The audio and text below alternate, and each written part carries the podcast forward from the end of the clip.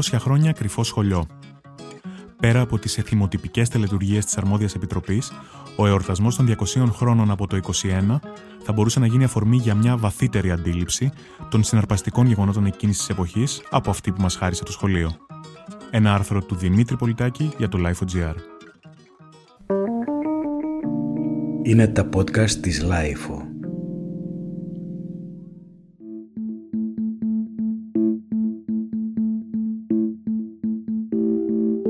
Ουδή φυσικά, υποθέτω, είχε την απέτηση να εξοικειωθούμε και να συμφιλειωθούμε ξαφνικά με όσα συνταρακτικά, περίεργα και αμφιλεγόμενα συνέβησαν κατά τη διάρκεια της Επανάστασης του 21, με αφορμή αυτό το τελετουργικό rebranding που στήθηκε για τα 200 χρόνια από την απαρχή του νεοελληνικού εθνικού κράτους. Και μάλιστα υπό τις κλινικές συνθήκες τις οποίες βιώνουμε. Κρίμα από μια άποψη επειδή θα ήταν ίσως μια χρυσή ευκαιρία να αποκτήσουμε μια βαθύτερη αντίληψη για τα γεγονότα εκείνης της εποχής από εκείνη που μας χάρισε το σχολείο και περιοριζόταν κυρίως στις περιοχές του μύθου, των συμβόλων και του εξωτισμού, καθώς παρουσιαζόταν συνήθως με όρους επαιτειακούς σκέτς. Για 400 χρόνια εμείς, οι Έλληνες, ήμασταν υποδουλωμένοι στους βαρβάρους, σαν να είχαμε μείνει μαρμαρωμένοι ή σε υπολοιπόμενη ανάπτυξη, περιμένοντας να αναλάβουμε ξανά τον αρχαίγωνο ρόλο μας στην ιστορία. Και όταν δόθηκε το ιερό σύνθημα, επαναστατήσαμε και κερδίσαμε ηρωικά την εθνική μας ανεξαρτησία. Με κάποια βοήθεια είναι η αλήθεια από τις μεγάλες δυνάμεις της εποχής, που αυτομάτως κατακυριεύτηκαν από φιλελληνικά αισθήματα, αδυνατώντας να αντισταθούν στις δυνάμεις του πεπρωμένου. The end. Α, ναι. Κάποιοι έφαγαν και τον πρωτοφιλελέ Καποδίστρια και κάπου εκεί τελείωνε η συλλογική αφήγηση σε πρωτοπληθυντικό.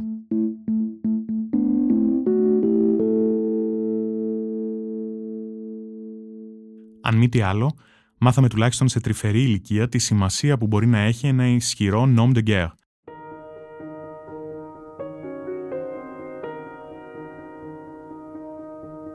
Θυμάμαι μια κάποια απογοήτευση να πλανάται στην αίθουσα όταν μας είχε πει η δασκάλα ότι το πραγματικό όνομα του νικηταρά του τουρκοφάγου ήταν το αβάσταχτα πεζό, υπαλληλικό σχεδόν, Νικήτα Σταματελόπουλος, από την έναρξη του αγώνα, όμως, μέχρι και το 1830, οπότε και αναγνωρίστηκε επίσημα το νέο ελληνικό κράτος, συνέβη ο κακός χαμός και το μάτι ήταν διαρκώς αμφίροπο και γεμάτο ανατροπές, ίντριγκες, δολοπλοκίες, συνωμοσίες, γάμους πολιτικού συμφέροντος και ατέλειωτες ζυμώσεις.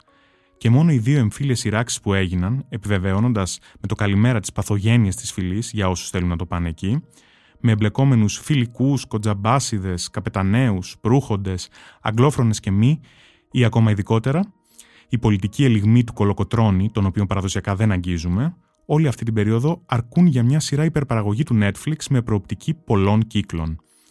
Έχει επισημανθεί και από άλλους, μου έχει φανεί και εμένα όμως σημαντική παράληψη, όπως και αν το δει κανείς, συμβολικά, επικοινωνιακά, ανθρωπιστικά, το γεγονός ότι στις εκδηλώσεις εορτασμού για τα 200 χρόνια αγνοήθηκε η περίπτωση της μακρινής και μαρτυρικής Αιτής, του πρώτου κράτους που αναγνώρισε την Επανάσταση του 21 μερικά χρόνια μετά την ανακήρυξη της δικής της εθνικής ανεξαρτησίας.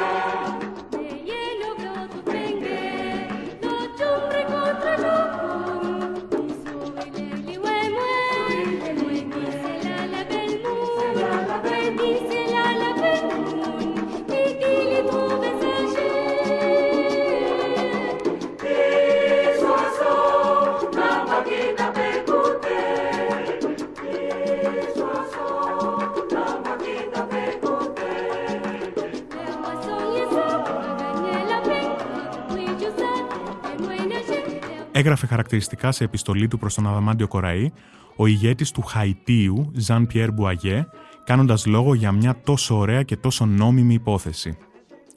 Με τα μεγάλου ενθουσιασμού εμάθομεν ότι η Ελλάς εδράξατο των όπλων ή να κτίσετε της ελευθερίας αυτής και την θέση ειν μεταξύ των εθνών του κόσμου κατήχε.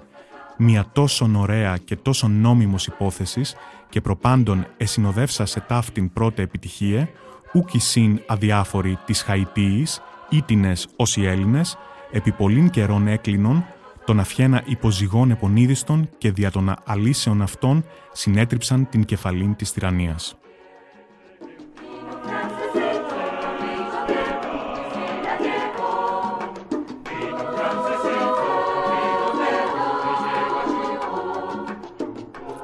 Ήταν ένα άρθρο του Δημήτρη Πολιτάκη για το Life.gr.